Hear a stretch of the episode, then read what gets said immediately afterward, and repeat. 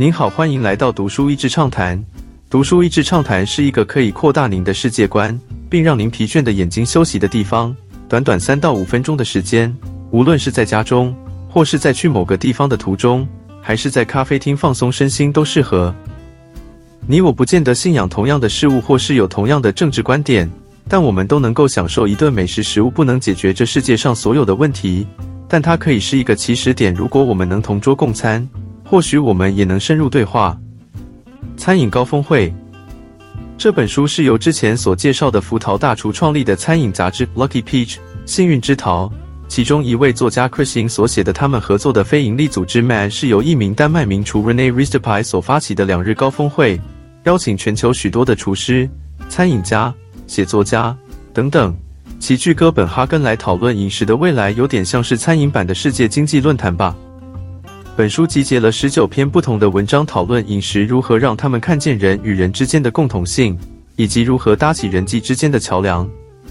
不同文化中雷同的吃法，餐饮高峰会，大家都喜欢拿面皮包着肉吃，大家都不约而同地做出各式炸鸡。餐饮高峰会，大家都会制造某些发酵的食材，大家都会拿某种叶子包着食材蒸煮，大家都爱芝麻，虽然用法不同。香菜总是让人分成两派。移民与多元料理，其中一篇深入说到移民如何让一个国家的料理更加多元。接着有一篇从移民者的角度讲到这些家乡料理如何让他们在异国他乡能有精神的寄托，同时也常常是他们唯一能找到的第一份工作。咖啡与拯救自己。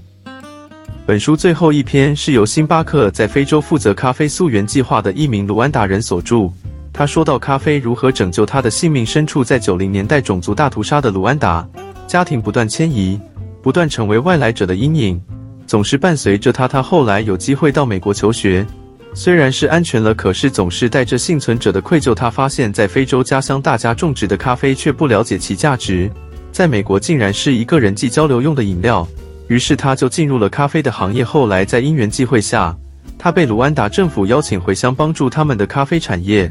但大部分的咖啡农人是当年屠杀他的种族的另一个种族。当政府官员看到他本人时，说：“你接任这个位置简直就是自杀。”但他下定决心要面对过去的创伤，并帮助杜安达咖啡农建立自己的价值感。他甚至透过当年造成种族分裂的追溯制度，用来作为咖啡可塑性的有力工具。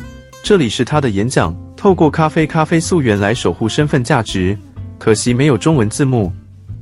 食物不只是营养。它也是记忆，是安慰，是文化，是人际的粘着剂。它会随着人不断的改变，也跟着不断的产生出新的样貌。今天的内容就到此为止了，十分感谢大家收听读书益智畅谈节目。如果对我们的内容感兴趣，欢迎浏览我们的网站 dashiz 点 net，或是关注我们的粉丝团读书益智，也可以分享给您的亲朋好友。欢迎继续关注我们下一期节目，下次见。